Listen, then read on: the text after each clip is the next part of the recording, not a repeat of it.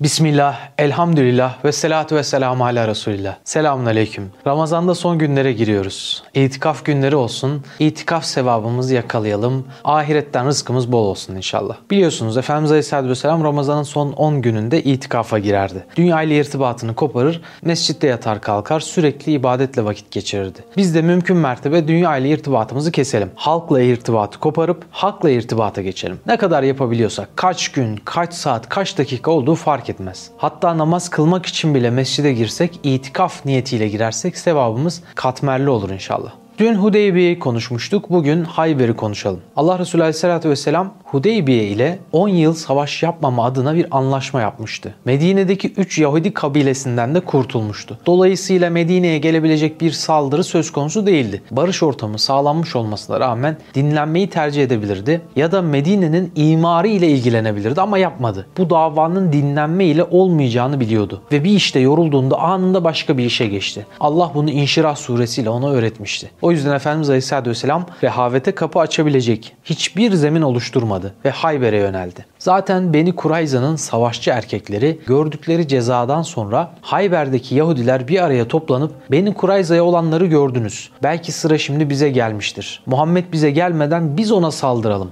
Bu yüzden de tüm kabileleri dolaşıp büyük bir ordu kuralım dediler. Peygamberimiz bu haberi duyduğunda orduyu hazırlasa da Yahudiler bunu aldırmayarak Muhammed ve askerleri Hayber kalelerini buradaki 10 bin zırhlı askerimizi ve kalelerin altındaki hiç kesilmeyen pınarları görselerdi bu işe girişmekten korkarlardı. Üstelik yanımızda Gatafan ve Esed kabileleri de bulunuyor. Kendileri bilir diyerek meydan okudular. Medine üstüne yürümeyi planlıyorlardı. Zaten Hendek Savaşı'nda tüm Arapları Müslümanlara karşı kışkırtıp saldırı için 10 bin düşmanı birleştiren ikna heyeti Hayber'in Yahudileriydi. Yahudilerin Medine'ye saldırı planları Efendimiz Aleyhisselatü Vesselam'a ulaştı. O da haberleri doğrulamak için Abdullah bin Revaha'yı gönderdi. Hz. Abdullah hem hazırlıkları hem de kale içi savunmasını detayıyla gözlemleyip geri döndü ve haberlerin doğru olduğunu, Yahudilerin daha büyük hainlikler planladıklarını söyledi. Efendimiz Aleyhisselatü Vesselam da artık kesin kararını verdi vermişti. Hayber'e yürüyeceklerdi. Zaten Hayber Şam ticaret yolunu kesen ciddi bir tehditti. Bu tehditin ortadan kaldırılması lazımdı. Hazreti Ümeyye bin Kays şöyle demişti. Yahudiler üzerine bir sefer ihtimali ortaya çıkınca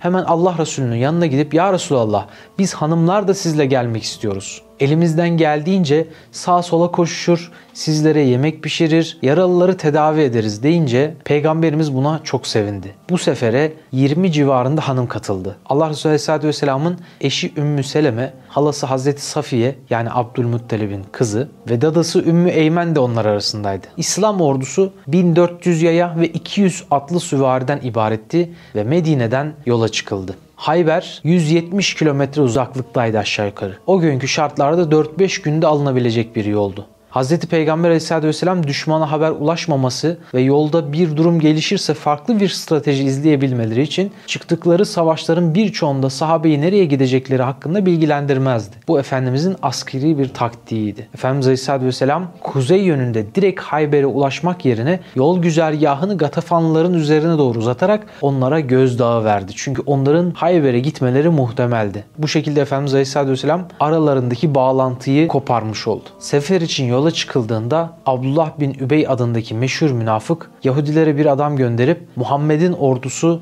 yola çıktı. Kıymetli mallarınızı kalelerinize doldurun ve iyice hazırlanın. Onlarla çarpışmak için kalenizden çıkmayın. Çünkü onların askerleri azdır, silahları olsa bile çok yetersizdir diye haber verdi. Ordunun büyük kısmı yaya olduğundan sıcak havada zorluk çekiyordu. Bu sırada sahabelerden birisi Allah'ım sen bizlere merhamet etmeseydin kötü yolda kalırdık. Bize yine yardım et. Kafirlere karşı bizi sağlam kıl. Onlar bizi korkutmaya çalışsalar da hücum emri verilince onlara saldırırız. Asla arkamızı dönüp kaçmayız şeklinde bir şiir okuyordu. Peygamberimiz bu sözleri işitince devesini durdurup söylediği bu şiirle insanlara şevk veren ve develeri bile hızlandıran kimdir diye sordu. Ya Resulallah o sözleri söyleyen Amir bin Ekva'dır dediler. Peygamberimiz ise Allah ona rahmet etsin buyurdu. Bu sözler üzerine sahabeler sessizliğe büründü. Hatta bazıları ağlamaya başladı. Çünkü Allah Resulü bu duayı hangi sahabeye yapmışsa o kişi mutlaka şehit düşmüştü. Hazreti Ömer bütün celaline rağmen son derece merhametli birisiydi. Gözyaşları içinde Allah Resulüne yavaşça sokularak Ya Resulallah Amir bin Ekva'ya cennet göründü. Ne olurdu böyle demeseydin de ondan biraz daha yararlansaydık dedi. Peygamber Efendimiz'i o an Allah konuşturmuştu.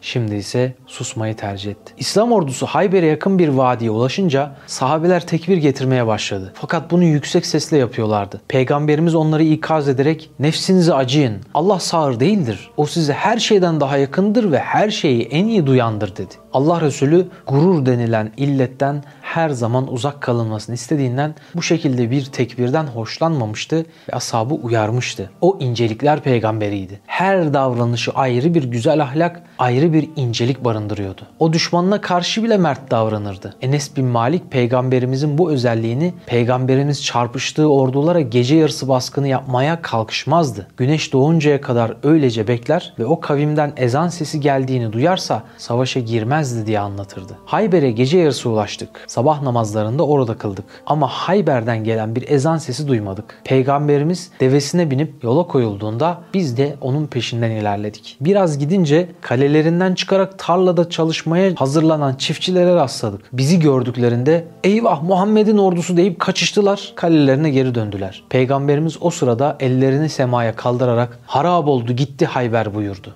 Daha sonra da vallahi biz düşmanlıklarından ötürü daha önce uyarılan bir kavme saldırırsak onlar mahvolur diyerek bu sözü üç kere tekrarladı. O sırada Müslümanlara destek olarak Devs kabilesinden de yüzlerce Müslüman şair Tüfeil bin Amr'ın önderliğinde İslam ordusuna dahil oldular. Aralarında Peygamber Mektebi'nin öncü talebelerinden birisi olan Ebu Hureyre de vardı. Yeni Müslüman olmuş ve Efendimiz Aleyhisselatü Vesselam'la tanışmıştı. Hayber Yahudilerinin yaşadığı bölgede son derece korunaklı bir sürü kale vardı. Natat Kalesi bunların içinde en meşhuruydu. 10 bin kişilik Yahudi ordusunun yarısından fazlası bu kaledeydi. Ayrıca yardım için gelen Gatafan ordusuna ait 4000 asker daha vardı. Mücahitler bu kaleye yaklaştığında çok yoğun bir ok yağmuru başladı. Sahabeler buna karşı koymaya çalıştılar. Okları bittiğinde Yahudilerin attığı okları kullandılar. İlk gün 50 sahabe yaralandı. İyi bir savaşçı olan Hubab bin Münzir Efendimiz Aleyhisselatü Vesselam'ın yanına gelip Ya Resulallah bu kaledeki askerler çok iyi ok kullanırlar. Üstelik de hepsi bizden yukarıdadır. Kale burçlarındadır. Attığımız oklar onlara zarar vermez. Ayrıca ağaçlık bir bölgedeyiz. Yahudiler bu kaleden gizlice inip ağaçların arkasına sokulacak olursa bizi ok yağmuruna tutabilir. Eğer uygun görürseniz karargahı biraz daha geri çekelim dedi. Allah Resulü bu sözlere hak verince karargah biraz daha geriye taşındı. Hatırlarsanız Bedir'de de Efendimiz Aleyhisselatü Vesselam bir tavsiyede bulunmuş ve savaşın seyrini çok etkileyecek bir strateji kazandırmıştı. Efendimiz Aleyhisselatü Vesselam'ın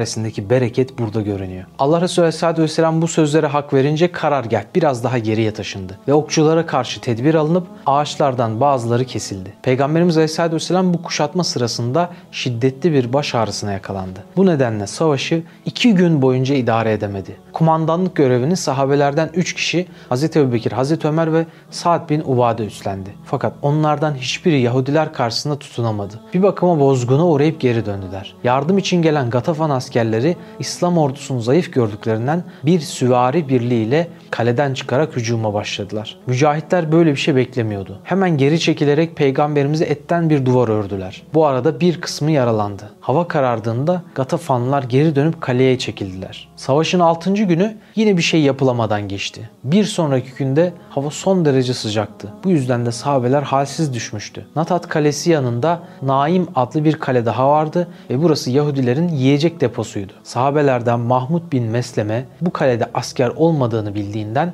savaş bir ara durunca o kalenin gölgesinde dinlenmeye çekildi. Fakat kumandan Merhab bu sahabeyi uzaktan görmüştü. Hemen kendi kalesinden diğer kaleye geçerek yukarı çıktı ve kaledeki el değirmeni taşını alarak Mahmud bin Mesleme'nin üzerine bıraktı. Atılan taş onun başındaki miğferi ezerek alnını parçaladı. Bu mübarek sahabe 3 gün içinde şehit düşecekti. Diğer savaşlarda olduğu gibi Hayber'de de tek tek dövüşler yaşandı. O sırada bu dövüşler savaşanlar açısından çok önemliydi. Mahmud bin Mesleme'yi şehit eden Merhab bir ara Müslümanlara meydan okuyup Hayber halkı bilir ki benim kahramanlığım dillere destandır. Ben tepeden tırnağa zırhlı bir askerim ve karşıma çıkan kişiyi ezip geçerim diyerek kendisiyle dövüşecek bir Müslüman istedi. Sahabilerden biri hemen kılıcını çekip merhabın üstüne yürüdü. Diğer sahabeler ona baktıklarında hepsi bir anda telaşa kapıldı. Ortaya çıkan kişi Hayber'e doğru gelirken söylediği şiirle Allah Resulü'nün takdirini kazanan ve ondan adeta şehitlik duası alan sahabelerin çok sevdiği Amir bin Ekva'ydı. Söyleyecek bir söz bulamadılar ve onun için dua etmeye başladılar. Dövüşe ilk önce merhab başladı. Amir bin Ekva da ona karşılık verdi. Fakat bunların birinde kılıcı sekerek kendi bacağına saplandı. Çok önemli damarları parçalanmıştı. Kan kaybından dolayı 3 gün sonra vefat edecekti. Sahabelerden bir kısmı onun şehitliğini tartışıp dururken Efendimiz Aleyhisselam son noktayı koyacaktı. Amir şehit olmuştur. Hatta ona iki kat sevap vardır diyecekti. Efendimiz Aleyhisselatü Vesselam ve sahabeleri o geceyi çok yorgun ve üzgün geçirdi. Natat kalesinde barınan Gatafanlar o gece sabaha karşı yattıkları yerlerden fırladılar. Nereden geldiği belli olmayan gayipten bir ses ''Ey Gatafan cemaati çabuk yardıma koşun. Hayfa'daki ev halkınız mahvoldu. Ne malınız kaldı ne de mülkünüz.'' diyerek üç kez bağırdı. Gatafanlar aceleyle Hayber'den ayrılıp yurtlarına döndüler. Ve diğer kalelerde bulunan Yahudiler bunu ancak güneş doğunca fark ettiler. Kinane adlı komutan biz bu harbe onlara güvenip girmiştik. Demek ki büyük bir hata yapmışız dedi. Gatafanlar Hayfa'ya geldikleri zaman ev halkını sapasağlam bulunca şaşırdılar. Uyeyne bin Hızın adlı reisleri vallahi aldatıldık. Bize gece yarısında seslenen biri çabuk evinize dönün diye bağırmıştı. Bu ses yerden mi geldi, gökten mi geldi bilmiyoruz. Ve Haris bin Af adındaki başka biri duyduğun ses kesinlikle gökten gelmiştir. Çünkü Muhammed isterse kaleye sığınan insanlara, isterse dağdakilere ulaşır. O şüphesiz herkesi yenecektir deyip onların üzüntüsünü bir kat daha arttırdı. Gatafanlar gidince Hayber'de sadece Yahudiler kalmıştı. Ama onların da korkudan dolayı güçleri tükenmişti. Peygamberimiz yarın İslam sancağını öyle bir kişiye vereceğim ki hem Allah hem de Resulü onu çok sever. O kişi de Allah ve Resulünü çok sever. O Hayber'i fethetmedikçe geri dönmez. Düşmandan yüz çevirmez. Allah Hayber'in fethini onun eliyle gerçekleştirecek buyurdu. Sahabeler büyük bir heyecan ve sevinç yaşadılar. Ertesi günkü zaferden emin bir şekilde Allah'a şükrettiler. Tabi bir de sancağın kendilerine verilmesi için bol bol dua ettiler. Acaba ben mi sancağı alacağım diye pek çok sahabe o gece uyuyamadı heyecanından. Peygamberimiz sabah namazından sonra sancağı getirin dedi. Koşarak getirdiler. Onu eline alarak hakkını vermek üzere bu sancağı kim alır diye sordu. Allah Resulü Aleyhisselatü Vesselam bazen kendi kılıcını bazen de İslam sancağını göstererek askerlerine aynı soruyu hep sorardı. Bütün sahabelerde bu konuda dayanılmaz bir istek vardı. Hazreti Ömer sonraki yıllar içinde bu olayı anlatıp o sancağı almayı hiç bu kadar arzu etmemiştim diyordu. Peygamberimizin sorusu üzerine sırasıyla önce Sad bin Ebi Vakkas, daha sonra Büreyde ve Zübeyir gelerek o sancağın hakkını veririz dediler. Diğer sahabeler de aynı şeyi söylediler. Allah Resulü Aleyhisselatü Vesselam gelenlere ayrı ayrı dua ettikten sonra etrafına bakınarak Ali nerede dedi. Ya Resulallah gözlerinden hastalığı var, gözleri çok ağrıyor, gelemedi dediler. Peygamberimiz Aleyhisselatü Vesselam onu çabuk buraya çağırın buyurdu. Sancağın sahibi belli olmuştu. Hayber topraklarından yükselen incecik tozlar gözleri çok rahatsız ediyordu. Hazreti Ali de bu yüzden rahatsızlanmıştı. Belki enfeksiyon gibi bir şey de olabilir bu. Ancak koluna girerek getirebildiler onu. Peygamberimiz Aleyhisselatü Vesselam onu işaret ederek işte fetih bu kişiyle gerçekleşecek dedi. Hazreti Ali duyduğu bu sözlere şaşırmıştı. Ya Resulallah böyle bir şeyi nasıl yaparım ki? Bastığım toprağı bile göremiyorum deyince Efendimiz Aleyhisselatü Vesselam onun yanına gitti. Gerisini Hazreti Ali anlatıyor. Resulullah yanıma geldiğinde gözlerimi üfleyerek nefes etti. Daha sonra da Ya Rabbi sıcak ve soğuğun sıkıntısını Ali'den gider diye dua etti. Gözlerim bir anda iyileştiği gibi o günden sonra sıcak ve soğuktan asla rahatsızlık duymadım dedi. Hz. Ali bu duanın tesiriyle en sıcak günlerde bile terlemiyordu. Bu sırada kalın şeyler giyse de fark etmezdi. Soğuk havalarda da incecik bir elbiseyle dolaşıyordu. Hz. Ali bir anda iyileşince peygamberler peygamberi ona kendi eliyle bir zırh giydirdi. Kendi kılıcı Zülfikar'ı onun beline astı ve sancağı uzatarak al bu sancağı. Allah sana fetih nasip edene kadar çarpış. Arkana da hiç bakma buyurdu. Hz. Ali sancağı alıp yürürken bir anda durup ya Resulallah onlarla ne şekilde çarpışayım diye sordu. Bu soruyu sorarken Efendimizin arkana hiç bakma emrine uymak için sırtı dönük bir şekilde Efendimizle konuşuyordu. Peygamberimiz Allah ve peygamberini kabul edinceye kadar onlarla çarpış. Kaleye girdiğinde onlara İslam'ın gereklerini anlat ve kendilerini Müslüman olmaya çağır. Vallahi bir teki bile senin sayende kurtulsa böyle bir şey senin için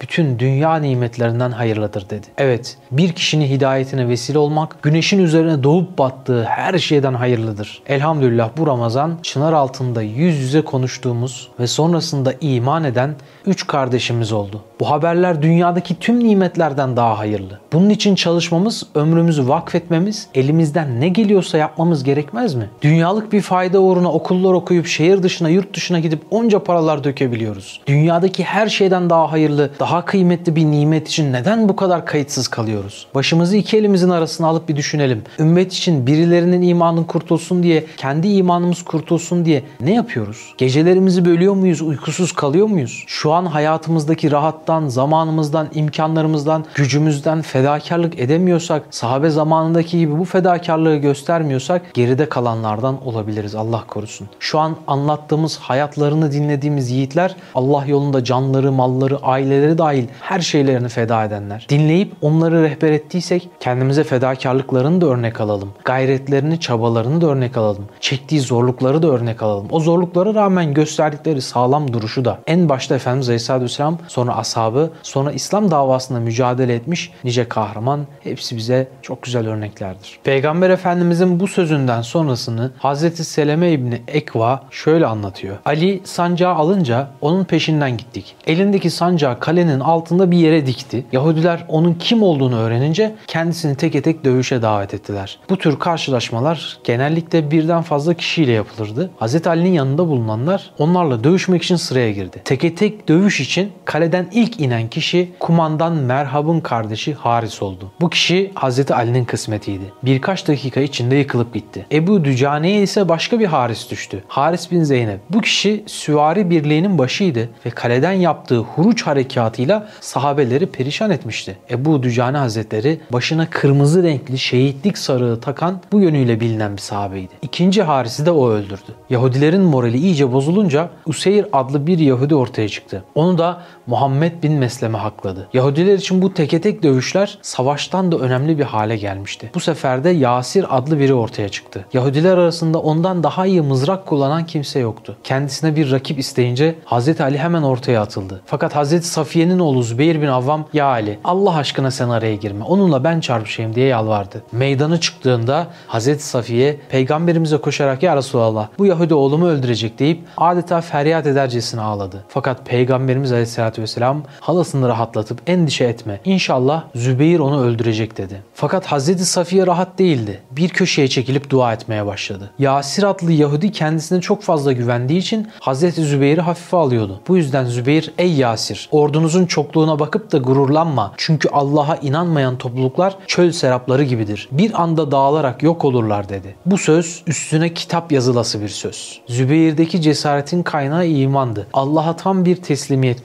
göstermişti. Hz. Zübeyir bin Avam sözlerinde haklıydı çünkü Yasir biraz sonra dağılıp gitti. Diğer cesetlerin arasına yığılıp kaldı. Mücahitler büyük bir sevinç içindeydi. Kale komutanı Merhab dövüşleri kaleden izliyordu. Hz. Ali onun kardeşi Haris'i öldürdüğünde hemen kaleden fırlayıp ben komutan Merhab'ım. Öyle bir kişiyim ki cesaretim dillere destandır diyerek kendisiyle çarpışacak bir Müslüman istedi. Bu adam çok iyi bir savaşçıydı. Üst üste iki zırh giyer ve iki kılıçla birden çarpışırdı. Başındaki miğferleri de çiftti. Alta giydiği miğfer Yemen işi adıyla bilinirdi. İnceltilmiş demirden yapılmıştı. Onun üstüne ise blok taştan oyulan bir miğfer taşırdı. Merhab önceki gibi ben öyle bir kişiyim ki deyip dururken Hz. Ali ona doğru ilerledi ve ben öyle biriyim ki anam bana Haydar yani aslan adını verdi deyince Merhab birden irkildi. Çünkü bir gün önceki gördüğü rüyasında bir aslan ona saldırıp onu parçalamıştı. Büyük bir korkuyla bu rüyadan uyanmıştı ve Merhab bunu birçok kişiye anlatmıştı. Yahudilerin bir anda morali bozuldu. O rüyada gördüğü aslan budur. Merhab'ı öldürecek dediler. Hazreti Ali Efendimizin Zülfikar adlı kılıcıyla çarpışırken o kılıcı biraz sonra öyle bir indirdi ki merhabın, kalkanın bir anda parçalandı. Merhabın başında bulunan iki miğfer başıyla birlikte iki kısma ayrıldı ve peygamber kılıcı onun dişlerine dayandı. Merhab yere yıkıldı. Peygamberimizin eşi Hazreti Ümmü Seleme o sırada ordunun en arka saflarındaydı. Buna rağmen irkilip merhabın başına inip dişlerine kadar dayanan kılıcın sesini bulunduğum yerden bile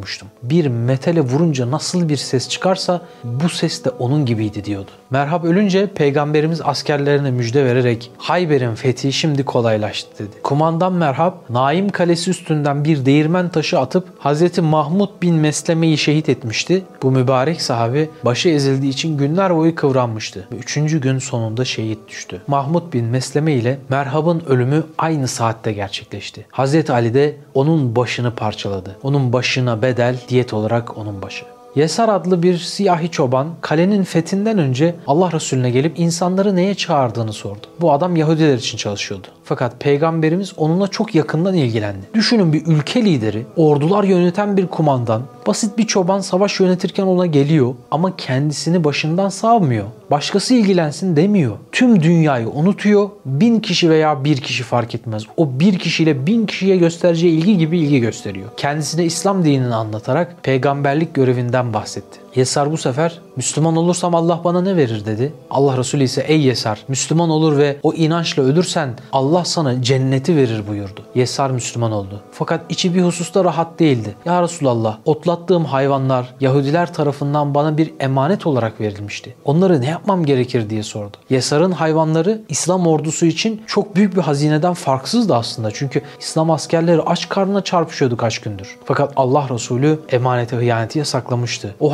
hayvanları kaleye doğru yönlendir. Bunun için istersen biraz bağır, gerekirse ufak tefek taşlar at. Muhakkak ki Allah sana yardım eder ve onları yönlendirir dedi. Savaşta bu kritik anda bile emanete hıyanete izin vermedi. Demedi ki ordu için kullanacağım, Allah için kullanacağım diye. Emanettir, sahiplerine gönder dedi. Biz olsak bu bahaneleri sığınır, vicdanımızla rahatlatır kullanırdık belki. Ama ne amaçlı olursa olsun doğrudan asla şaşmamalıyız kılıfına uydurmamalıyız bazı şeyleri. Yasar söylenenleri yapınca hayvanlar kaleye doğru hareket etti ve sanki bir çobanla sürülüyormuş gibi kendilerince gittiler Yahudilerin yanına döndüler. Hayvanların teslim edilmesinden sonra İslam ordusu tekrar kaleye yöneldi. Yasar da silahlanarak bu hücuma katıldı. Fakat atılan bir okla vurulup şehit düştü. Yesar bir kele bile secdeye varmadan, namaz kılmadan cennete giden ikinci Müslüman olmuştu. Uhud Savaşı'nda da Amr bin Sabit Müslüman olduktan dakikalar sonra şehit düşmüştü. Yesar vefat ettiğinde Efendimizin yanına getirildi ve üstüne eski bir örtü örtüldü. Peygamberimiz Yesar'a baktığımda yanı başında iki huri gördüm.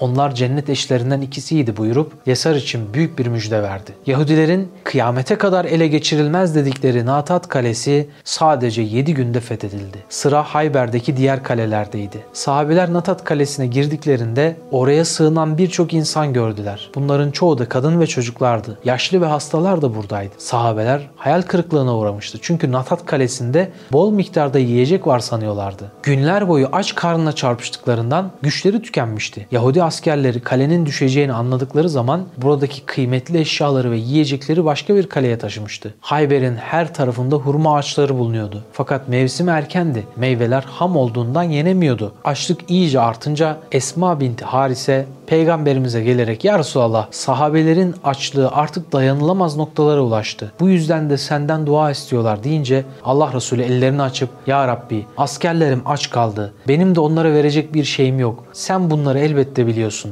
Bize de öyle bir kale nasip et ki orada bol miktarda yiyecek bulunsun diyerek dualarda bulundu. Ebu Ruhum el-Gıfari anlatıyor. Ordudaki yiyecekler tamamen tükenmişti. Hayber'deki hurmalar da henüz olgun değildi. Müthiş bir açlık içinde kıvranmaya başladık. Buna rağmen başka bir kaleyi kuşattık. Burası Saat Kalesi'ydi ve diğerleri gibi sağlam görünüyordu. Bu sırada her nedense açık kalan bir kapıdan 20 ya da 30 kadar eşek fırladı. Kaledeki Yahudiler onları içeri sokmaya çalıştılar ama yapamadılar. Aç kalan mücahitler de o eşekleri tutarak birer birer kestiler. Birçok yerde ateş yakıp pişirmek istediler. Peygamberimiz bu ateşler niçin yanıyor sorunca et pişirmek için cevabını verdiler. Allah Resulü bu sefer hangi et diye sordu. Eşek eti olduğunu söyledik. O etleri yemeyin, kapları da hemen boşaltın dedi. O sırada Enes bin Malik gelip ya Resulallah eşeklerin eti yeniyor dedi ve bu sözünü üç kere tekrarladı. Ama peygamberimiz Allah ve onun Resulü size yabani olmayan insanların yanında yetişen eşek etini yasakladı. Çünkü o etler murdardır, temiz değildir dedi. Sahabeler bir sınavdan geçiyorlardı. Günlerdir çok açtılar ve et kokusu her yeri sarmıştı. Ama Allah ve Resul için canlar fedaydı. Tek bir lokma yenilmeden bütün etler döküldü. Natat'taki Yahudiler Sad kalesine sığınmışlardı. İçeride 5000 kadar Yahudi asker vardı. Bu kale kuşatıldı ve her zaman olduğu gibi teke tek dövüşüldü. Hazreti Hubab ve Umare adlı sahabeler Zeyyel ve Yuşa adındaki iki Yahudi savaşçıyı öldürdüler. Bu dövüşler bittiğinde kaleden bir ok yağmuru başladı. Muhammed bin Mesleme bu hücumu şöyle anlatmaktaydı. Ok yağmuru öyle şiddetliydi ki yerimizde kalamayız zannettim. Allah Resulü için korkuyordum. Avazım çıktığı kadar bağırmaya başladım. Peygamber peygamberimizi koruyun, peygamberimizi koruyun dedim. Bunun üzerine birçok sahabe onun etrafında etten bir duvar ördü. Allah Resulü de bizimle birlikte çarpışıyor ve attığı oklar boşa gitmiyordu. Kendisine baktığımı fark ettiğinde o da bana bakarak gülümsedi. İnanılmaz güzellikte bir tabloydu bu. Onun bu tebessümü sahip olduğu her şeyi Allah için hafife aldığının ispatıydı. Sahip olduğu hiçbir şeyi Allah'ın önüne geçirmemek bu sahneden alınacak bir başka ders. Böyle söyleyince sanki yok canım ben hiçbir şey Allah'ın önüne geçirmem desek de davranışlarımız bu sözümüzü yalanlar nitelikte oluyor bazen. Hangi davranışlarımız mesela? Ahiretliğin yanında dünyayı tercih ettiğimizde Allah için yapılacak bir fedakarlıkta geri durduğumuzda eşimizi, işimizi, ailemizi düşünüp hakiki davamızı ikinci plana attığımızda. Peygamberimiz için Allah yolunda yaptığı her mücadele mutluluk kaynağıydı. Tebessüm şükür sebebiydi. Ümmetinin dertleriyle yanıp kavrulsa bile nurlu yüzünden tebessüm eksik olmazdı. İnsanlara verecek bir şeyim yok diyenlere güler yüzün de mi yok diye sorar. Güler yüzün bir sadaka olduğunu söylerdi. Bu noktada lütfen cimri davranmayalım ailemize, eşimize, çocuğumuza, anne babamıza, akraba, eş dosta güler yüzümüzü hasret bırakmayalım. Sahabeler Saad Kalesi'ni kuşattığında Yahudiler kaleden çıkıp hücuma geçtiler. İslam askerleri de bunu bekliyordu. Çünkü Natat Kalesi'ni kuşatırlarken hücuma kalkan Yahudi askerlerinin kapıları açık bıraktığını görmüşlerdi. Arkadan dolaşılacaktı. Yahudiler çıktığında yanlarına gizlenen mücahitler o duvarların yanından hemen yan taraftan kaleye koştular. Açık kapıdan gizlice arkadan dolaşıp girdiler. Böylelikle 3 gün süren kuşatma sona erdi. İki sahabe okla, biri de mızrakla şehit düşmüştü. Birçok sahabe de yaralanmıştı. Kale ele geçirildiğinde Müslümanlar açlıktan bitkin durumdaydı. Yürümekte bile güçlük çekiyorlardı. Askerlerden bazıları kaleyi dolaşınca gördükleri şeyleri rüya sandılar. Depoların tamamı başta et olmak üzere birbirinden değerli yiyeceklerle doluydu. İmtihana sabretmelerin neticesinde böyle mükafat kazandılar. Bir kısmında bol miktarda yağ ve bal vardı. Bazı depolar hurma ve zeytinyağıyla doluydu. Peygamberimiz bu müjdeyi duyduğunda ne isterseniz onlardan yiyip için hayvanları da doyurun ama yiyeceklerden evinize götürmek için almayın buyurdu. Günler boyu süren oruç sona ermişti. Saat kalesinde yiyeceklerin yanında bol miktarda silah da ortaya çıktı. Bunların arasında ilk defa gördükleri bir mancınık vardı. Bu alet büyük taşları çok uzağa fırlatarak kale duvarlarını deliyordu. Sahabeler kaledeki hangi bölüme girse büyük bir hayrete düşüyorlardı. Kaledeki birçok ahır koyun, keçi, sığır gibi hayvanlarla doluydu. Yenilmesi yasak olan eşekler de elbette oradaydı. Başka bir bölümde de birçok sayıda elbise ve kumaş depolanmıştı. Kalenin bahçesinde komutanlar için yapılan köşkler vardı. Kaledeki toprak ve bakır kaplar defalarca yıkanarak yemek pişirmek için kullanıldı. Mahzendeki büyük küp ve fıçılar ise ağızlarına kadar içkiyle doluydu. Hepsi tek tek kırılıp parçalandı. Saat Kalesi inanılmaz boyutlarda nimetlerin yanı sıra para, mücevher ve silahlarla doluydu. İslam mücahitleri ilk defa böyle bir şey görüyordu. Peygamberimiz onları ikaz ederek ganimet mallarına hıyanet etmeyin. Onlar paylaşılmadan bir tek iğne bile olsa sakın almayın. Eğer aldıysanız da geri verin. Çünkü böyle bir şey size kıyamet gününde ateştir diye seslenince alınan bazı eşyalar hemen geri verildi. Ne kadar tehlikeli değil mi? Ümmete ait bir iğneyi bile almak ateştir. Hazreti Ömer bu konuda şunları söylüyor. Hayber fethi sırasında bazı kişiler ya Resulallah şu sahabe şehit oldu diye haber verdiler. Fakat Peygamberimiz Aleyhisselatü Vesselam ben o kişiyi devletin yani kamunun malından bir hırka çaldığı için cehennem ateşinde gördüm dedi. Düşünün şehadet iddiasına karşı bunu söylüyor. Daha sonra bana dönüp ey Hattaboğlu halkın arasına girip Müslümanlardan başkası cennete giremez diye seslen buyurdu. Hemen koşup dediği şeyi yaptım. Sahabe bunu duyunca dehşete kapıldı. Aralarından biri ganimetlerden almış olduğu başındaki bandajını çıkarıp attı. Efendimiz Aleyhisselatü Vesselam eğer o başında kalsaydı cehenneme o halde gideceğini bildirdi. Başka birisi aldığı terliği hemen bıraktı. Sahabe bu işin şakasının olmadığını anladı. Millete, kamuya ait bir toplu iğnenin ya da tek bir kuruşun bile hesabı sorulacaktır. Sahabeden hiçbirisi bunu öğrendikten sonra devlet işinde görev almak için can atmadı. Hatta isteksiz davrandı. Onun için Hazreti Ömer ölüm döşeğindeyken oğlu Abdullah halife olarak atamasını istediklerinde buna razı olmamıştı. Bir haneden bir kurban yeter demişti. Kurban olarak görmüştü. Hatta kendisini sırtından hançerleyen adamı hapse attıklarında onun devlet ile değil kendisiyle alıp veremediği olduğunu ileri sürerek ona devlet yemeğinden değil kendi hanesinden yemek götürülmesini istedi. Hassasiyete bak. Allah Resulü savaş ganimetlerini sahabeler arasında paylaştırdı. Bu paylaşım sırasında onların rütbeleri ve yaptıkları hizmet göz önünde tutulur. Özellikle şehit düşen ya da sakat kalanların ailesine geçim için bol bol pay ayrılırdı. Efendimizden önceki peygamberler ganimet alma hakkına sahip değildi. Çünkü Allah bunu yasaklamıştı. Fakat bu durum Kur'an ayetleriyle Allah Resulüne helal kılındı. Ele geçen ganimetlerin beşte biri onun hakkı olarak belirlendi. Fakat peygamberimizin ne parayla ne de dünya ile işi vardı. Kendisine düşen düşen payı insanları İslam dinine ısındırmak ve onların bu dinde sebat göstermeleri için kullandı. Peygamberimiz kaledeki ganimetleri dağıtırken develerden birini de Hayber'e giderken birisi yolda gelip yeni Müslüman olan bir çobana verdi. Bu garip adam kalelerde ele geçen hayvanları otlatır, akşamüstü karargaha dönerdi. Kendisine ayrılan deveyi görünce ya Resulallah bu nedir dedi. Efendimiz ganimetten payındır dedi. Bedevi ben ganimet almak için iman etmedim dedi. Ve boğazını gösterip vallahi boğazım boğazımın şurasından bir okla vurulup şehitlere katılmak için ve cennete gitmek için Müslüman oldum dedi. Ve ganimeti almadı. Peygamberimiz sen doğru söylersen Allah da seni doğrular buyurdu. Çoban sonraki günlerde muradına kavuştu ve boğazının tam gösterdiği yerine saplanan bir okla şehit düşmüştü. Onu getirdiklerinde peygamberimiz bu kişi o garip çoban mıdır diye sordu. Evet dediler. O Allah'ı Allah da onu doğruladı deyip cübbesini çobanın üzerine örttü. Sonraki çarpışmalarda 5 kale daha ele geçirildi. Kulle, Ketibe, Şik, Nizar ve Kamus kaleleri. Bunlardan Kamus kalesi Hayber'in en muhteşem kalesiydi ve başkumandan Kinane buradaydı. Sad kalesinde ele geçen mancınık bu kalenin fethi için hazırlanınca başkumandan Kinane teslim olmaya yanaştı. Allah hepsinin kalbine bir korku düşürmüştü. Böylelikle savaşta sona eriyordu. Teslim şartlarına göre Birinci madde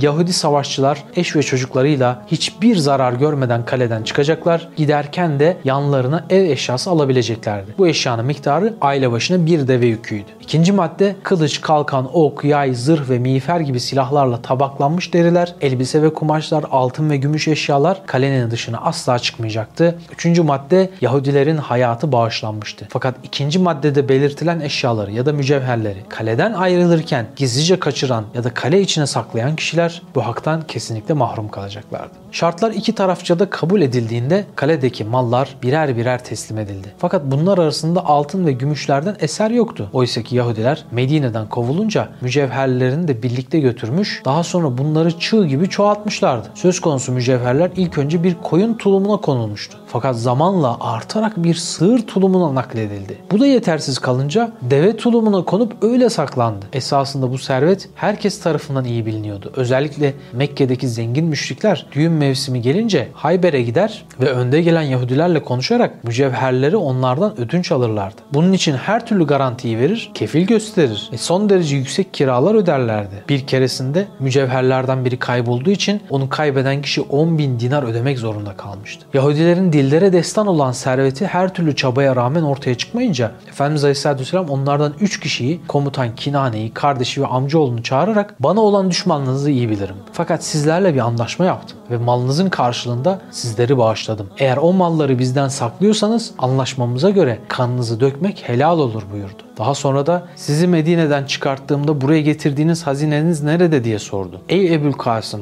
Medine'den ayrılınca onlarla geçinmek zorunda kaldık. Geri kalan kısmını da savaş için harcadık. Elimizde hiçbir şey kalmadı diye yalan söylediler. Ve bu konuda birçok yeminler ettiler. Peygamberimiz yaptıkları anlaşmayı tekrar hatırlatarak hazineniz herkes tarafından iyi bilinir. Savaş ise fazla eski değildir. Böyle büyük bir hazine bu kadar kısa bir sürede tükenmez buyurunca aynı şeyleri söyleyip tekrar yemin ettiler. Allah Resulü eğer sakladıklarınız bulunacak olursa sizi öldürteyim mi? Ne dersiniz deyince evet bizleri öldür. Senden bir şey saklıyorsak kanımızı dökmekten çekinme dediler. Peygamberimiz Hazreti Ebubekir, Ömer, Ali ve Zübeyir bin Avvam'ı çağırıp onları bu sözlere şahit tuttu. Ayrıca 10 Yahudi'yi davet ederek bunların verdiği söze şahit olun buyurdu. Yahudilerden biri Kinane'nin yanına sokularak eğer hazineyi bir yere sakladıysan onu hemen çıkar ver canını kurtar. Vallahi vermesen de Allah onun yerini Muhammed'e söyler dedi. Kinane bu sözlere çok sinirlenmişti. Yahudi'ye ağır hakaretler edince adam ister istemez kenara çekildi. Peygamberimiz ey Kinane ne dersin? Hazineyi bulursak boynunuz vurulsun mu diye tekrarladı. Kinane kendisine emin bir vaziyette evet vurulsun dedi. Hazine konusunda ikinci anlaşmada yapılmıştı. Allah Resulü bu konuşmalardan sonra Saye adlı başka bir Yahudi'yi davet etti. Bu adamın yarı akıllı olduğu bilindiğinden belki bir ipucu verebilirdi. Nitekim öyle de oldu.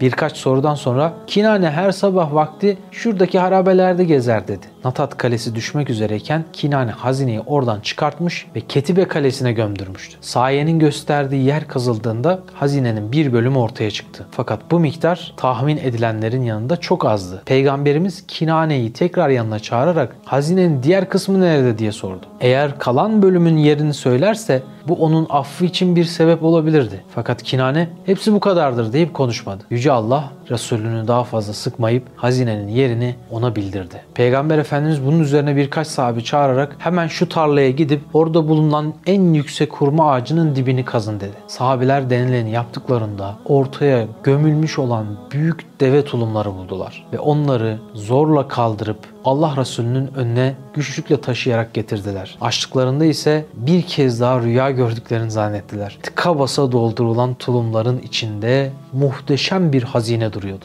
altın, gümüş, yakut, inci gibi cevherler hatta daha fazlası oradaydı. Bu ganimetler çok büyük bir titizlikle muhafaza edildi. Kinane ve iki adamı ise birinci anlaşmaya uymamanın cezasını ikinci anlaşmaya uyarak ödedi. Hayber fethi sırasında 20'nin üstünde şehit verildi. Karşı taraftan ise 100 kişi ölmüştü. Anlaşma uyarınca Yahudiler Hayber'den gidecekti. Fakat bunlar Allah Resulüne gelerek eğer Hayber'de kalmamıza izin verirseniz toprakları eker, biçer, çıkan mahsulü de sizle paylaşırız paylaşırız dediler. Teklif kabul edildi. Çünkü İslam cemaati yıllar boyu işkencelere maruz kalmıştı. 3 yıl süren ambargo ile çok fakir bırakılmış ve savaş endişeleriyle bağ ve bahçe işini komple bırakmıştı. Hayber'in sadece Ketibe bölgesinde 400 bin yetişmiş hurma ağacı vardı ve bunlar için çok sayıda işçi gerekiyordu. Sahabeler bu işten anlamazdı. İslam dinini duyurup insanlara ulaştırmak onların en kutsal vazifesiydi. Peygamberimiz hurmalar olgunlaşınca Abdullah bin Revaha'yı Hayber'deki Yahudilerin yanına gönderir ve mahsulü ikiye bölüştürürdü. Toprakların bu şekilde ekilip biçilmesi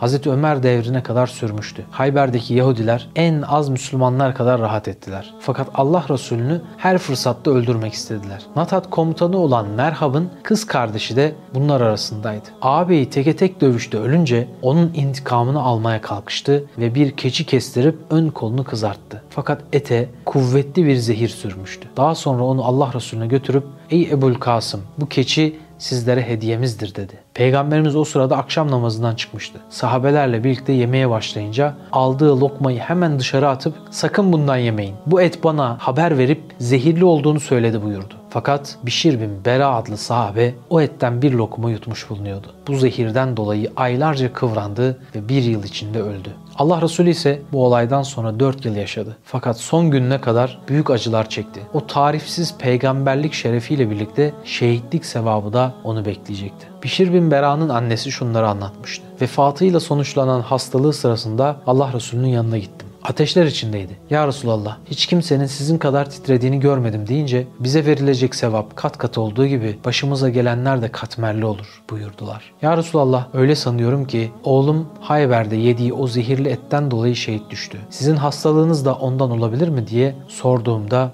Ben de hastalığımı ona bağlıyorum. O ette bulunan zehir bana da çok acı verdi. Hatta şu anda bile kalp damarlarım adeta kopuyor dedi. Ayşe validemiz de Ümmü Bişir'in anlattıklarını tekrarlamıştı. Enes bin Malik ise Peygamber Efendimizin mübarek dili üstünde o zehrin izini görür dururdum derdi. Eti zehirleyerek getiren Yahudi kadın daha sonra yakalanıp Efendimizin yanına çıkarıldı. Neden böyle yaptığı sorulunca bu yola intikam için başvurduğunu çünkü Hayber Savaşı'nda kocasının, babasının ve kardeşinin öldüğünü söyledi. Peygamberimiz bunun üzerine bu kadına dokunmayın, herhangi bir şekilde de üzmeyin dedi. Sahabeler şaşkınlık içindeydi. Çünkü onlara göre bu kadının ölmesi gerekirdi. Üstelik de zehirlenen bir peygamberdi. Fakat Allah Resulü'nün görüşü farklıydı. Yahudi kadın bu işi Allah'a ve İslam'a düşmanlıktan değil, intikam duygusu ile yapmıştı. Peygamberimiz belki yine aynı nedenlerden dolayı babası ve kardeşini kaybetmenin acısıyla Hazreti Hamza'yı bir köleye öldürten, daha sonra vücudunu parçalayan kadını yani Ebu Sufyan'ın karısı Hindi aynı şekilde affetmişti. Merhamet hususunda hiç kimse Efendimiz'e yetişemezdi. Yahudilerle yapılan Hayber Savaşı'ndan önce Huyey bin Ahtab'ın kızı güzel bir rüya gördü. Dolunay halindeki ay Medine yönünden gelip kucağına düşmüştü. Bu hanım rüyasını eşine anlattığında eşi kızıp köpürdü ve sen Muhammed'le evlenmek istiyorsun diyerek onun yüzüne müthiş bir tokat patlattı. Bu tokadın sonucunda yüzü moraran hanım Yahudilerin reisi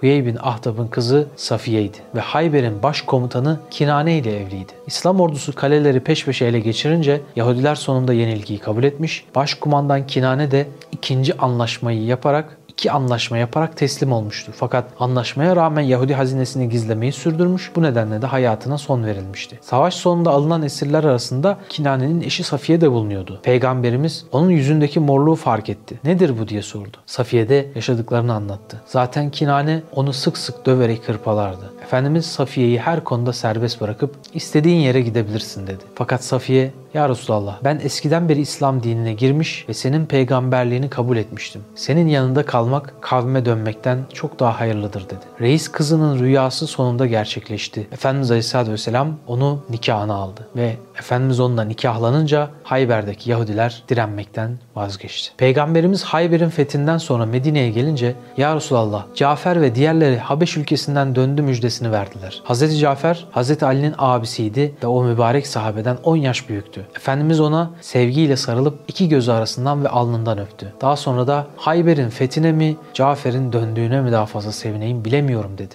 Hayber'in gelişiyle zenginlik de gelmişti. Hazreti Ömer vallahi Hayber'den sonra doymaya başladık demiştir. Efendimiz Aleyhisselatü Vesselam bu zenginliği çok iyi bir biçimde yönetti. Efendimiz Aleyhisselatü Vesselam'ın bir sünneti vardı. Adeti gereği Medine'ye döndüğünde önce Mescid-i Nebevi'ye gidip iki rekat şükür namazı kılar, sonra kızı Hazreti Fatıma'yı ziyaret ederdi. O gün Allah Resulü Aleyhisselatü Vesselam namazını kıldıktan sonra yine Hazreti Fatıma'nın evine doğru yönelmişti. Hazreti Fatıma da babasının geldiğini duyunca evinden çıkıp babasını görmek için Mescid-i Nebevi'ye doğru gidiyordu. Mescid-i Nebevi ile Hazreti Fatıma'nın evinin arasında bir yerde karşılaştılar ve birbirlerine sarıldılar. Hazreti Peygamber Aleyhisselatü Vesselam'ın savaştan dolayı üstünün toz olduğunu gören Hazreti Fatıma, baba ne zamana kadar sürecek bu halin, ne zaman gün yüzü göreceksin diye babasına üzüntüsünü bildirdi. Allah Resulü Aleyhisselatü Vesselam kızını teskin etmek için Üzülme kızım. Allah babanın adını yeryüzünde ister hasırla, isterse de kerpiçle yapılmış bütün evlere ya izzetle veya zilletle sokacaktır demiştir. Bu sahabeyi harekete geçiren bir müjdeydi. Çünkü yeryüzünün tamamına Muhammedun Resulullah ismi kavuşacak demekti. Ya izzetle gidecek, oradaki insanlar Müslüman olacaklar veya zilletle girecek, oradaki insanlar Müslüman olmayacaklar ama İslam'ın dirilten mesajları oraya girecek. Onun için ümitsizliğe asla yer yok.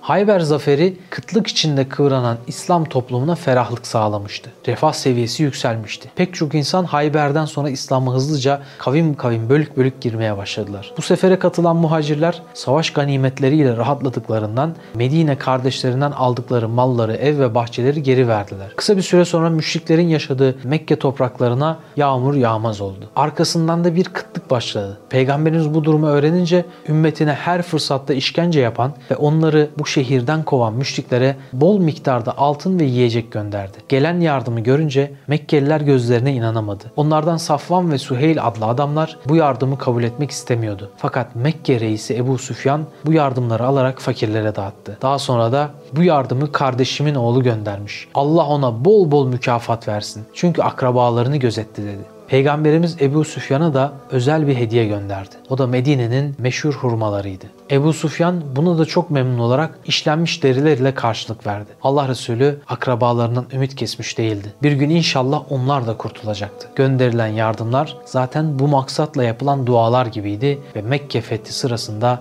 kabul edilecekti. Hudeybiye anlaşmasının bir yılı dolunca yarım kalan umre yolculuğu da başlamıştı. Peygamberimiz 2000 kişiyle birlikte Mekke'ye gitti. O günlerde henüz hüküm netleşmediği için yanlarında kurbanlar da vardı. Bu arada tam silahlı 100 süvari hazırlayıp onları öncü birlik halinde gönderdi. Bir kısım sahabeler ya Resulallah Hudeybiye anlaşmasına göre yanımızda sadece kılıç olacaktı. Mekke'ye süvarilerle girmeye kalkışırsak sözümüzden caymış olmaz mıyız dediler. Fakat Peygamberimiz biz yine sözümüzde duracağız ve süvarilerin yanında bulunan silahları Mekke'nin dışında bırakacağız. Eğer sözlerinden dönüp bize saldırırlarsa kendimizi onlarla koruruz buyurdu. Nitekim öyle de oldu. Söz konusu silahlar Mekke'nin 3 kilometre uzağına konuldu. Süvariler de onların başında nöbet tuttu.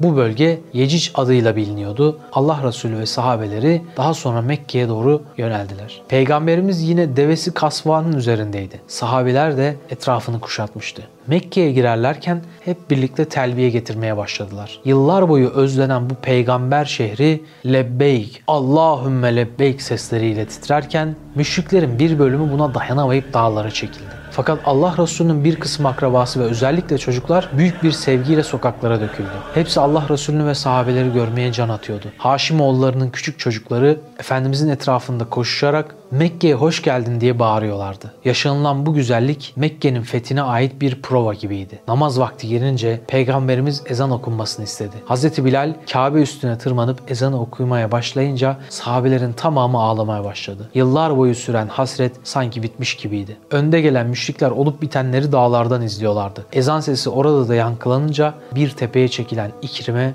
buna kızarak bu kölenin sözlerini yani Bilal'in ezanını kastediyordu duymadan öldüğü için babam Ebu Cehil çok şanslı biriymiş dedi. Süheyl bin Amr ve yanındakiler de ezan bitene kadar kulaklarını tıkadılar. Hudeybiye anlaşmasına göre Mekke'de sadece 3 gün kalınacaktı. Bu süre içinde umreler tamamlandı, tüm kurbanlar kesildi, akrabalar birbiriyle hasret giderdi, silahları bekleyen Müslümanlar vazifesi bitenlerle yer değiştirdi ve böylelikle onlar da umre yapmış oldu. Umre boyunca bazı Mekkeliler merakla onları izledi. Bazıları da onların hummalı olduğu yönünde şaibe yaymıştı. Efendimiz Aleyhisselatü Vesselam bunu duyunca ashabından sağ omuzlarını açmalarını istedi. Bunun adı ızdıbai. Ve çalımlı bir şekilde yürümelerini, remel dediğimiz yürüyüşü yapmalarını, biraz hızlı hızlı bir yürüyüştür, yapmalarını istedi. Hazreti Ömer döneminde bunu o gün için yaptıkları düşüncesiyle bazıları kaldırmayı teklif ettiler ama Hazreti Ömer bu bir sünnettir diyerek kaldırmadı. Daha sonra hep birlikte Medine'ye dönüldü. Hicretin üzerinden 8 yıl geçmişti. Allah Resulü'nün kızı Hazreti Zeynep ikinci bebeğini bekliyordu. O yıllarda insanlar develerin üzerinde seyahat ederken onların sırtına konan Hevdeç adı verilen odacıklara binerlerdi. Hazreti Zeynep bunlardan biriyle yolculuğa çıkınca bir müşrik bunu öğrendi ve devesine gizlice sokulduktan sonra elindeki mızrak ile deveyi dürttü. Deve can acısıyla sıçrayınca Hazreti Zeynep Hevdeç'ten dışarıya fırlayarak yerdeki kayaların üzerine düştü. Bebeği o sırada vefat etti. Kendisi de